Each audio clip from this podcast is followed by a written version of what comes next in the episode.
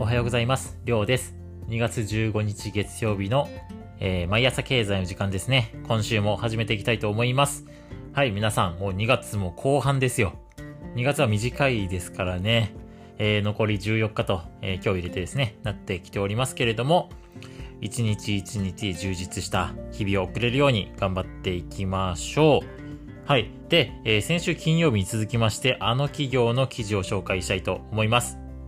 読み上げます。Facebook がスマートウォッチ開発、健康機能など搭載と。で、来年発売するといった報道が出ております。えーロイターの記事になっておりますね。えー Facebook がですね、スマートウォッチを開発しているっていうのが、テクノロジー系のサイト、ザ・インフォメーションで報じられたといったニュースになっております。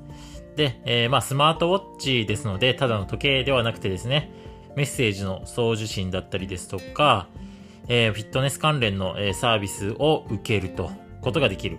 まあ、そんな、えー機能が搭載されている時計になっております。はい、ついに Facebook もですね、えーただの SNS じゃなくなってくるんじゃないでしょうか。あのーまあ、先週も音声メディアの領域に Facebook が参入しようと、えーそういう準備を進めているっていう風な話をしましたけれども、えー次にですね、まあ、Apple みたいに、えスマートウォッチを開発して、SNS の機能をもっと手軽に、えもっといつでもどこでも、え使える。まあ、その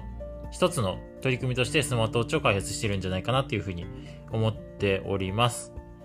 で、えースマートウォッチって結構最近広まってきてますよね。あの、数年前だったらスマートウォッチつけてる人なんてほとんど見なかったと思うんですけれども、なんか最近結構いろんな人、特に若くて、なんだろう、そういうテクノロジー系の、えーガジェットが好きな感じの人が結構スマートウォッチつけてるなって印象があります。プラス、なんか最近腕時計する人減ってませんか？これ気のせいですかね？ちなみに私は腕時計もするのを何年か前から気づいたらやめていて、なんか必要ないなって思ってやめました。もう会社に行く時ももう何年もつけてないですね。だ時計ってもうパソコン見ればわかるし、その辺のオフィスだったら壁にかかってるし、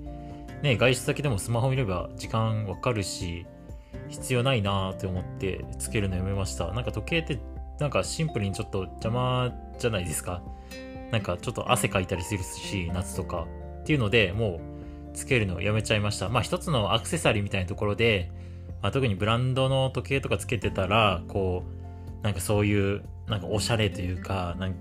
何かしらのブランド力があって、えー意味を持つのかなとは思うんですけれども、まあ、僕はあんまりブランドとか興味なくて、別に時計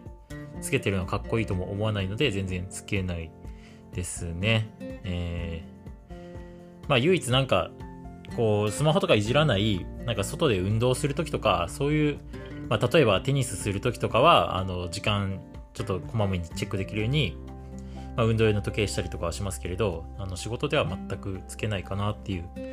感じですね。で、まあ今スマートウォッチですと。で、そもそも時計つける人が減ってきて、多分もう時間を知るっていう目的で時計をつける人ってあんまりいないというか、まあいる、いますけど、減ってきてるんじゃないかなっていうふうには、え思います。で、まあブランドっていう部分でもあんまりこう、重要視されない、まあそんな位置になってきてるんじゃないかなっていうふうに、特に若者の間ではですね、なってるんじゃないかなっていうふうに、えー思ってます。そんな中で、まあこれからの時計っていうのは、もうスマートウォッチだと、まあ、そっちに切り替わっていくのは間違いないなっていうふうに、あの、私個人としても思っております。えーもうスマホみたいなこんな大きいのをわざわざポケットから出して、いちいちメッセージを確認しなくても、もう、もうスマートウォッチでパッと見て、あ、このメッセージ来てるとか、えー確認できるであったりとか、あとは今までなかった健康に対するニーズとして、こう、ウェアラブル端末を通して自分の健康状態をチェックできるとか、まあそういったニーズにどんどん応える一つの、えー、まあ、機能、機能といいますか、えーツールとして、えースマートウォッチがこれからは絶対普及していくだろうなっていうふうに感じました。はい、ということでですね、えー Facebook もついにスマートウォッチを作っていくってニュースから、まあ少し、あのーまあ時計ってなんか位置づけ変わってきたなっていうふうに改めてえー、思ったので、今回この記事を取り上げさせていただきましたが、皆さんどうですか？時計について結構なんか価値観変わってきてませんかね、えー、もし何か、えー、なんか考え方とかありましたら、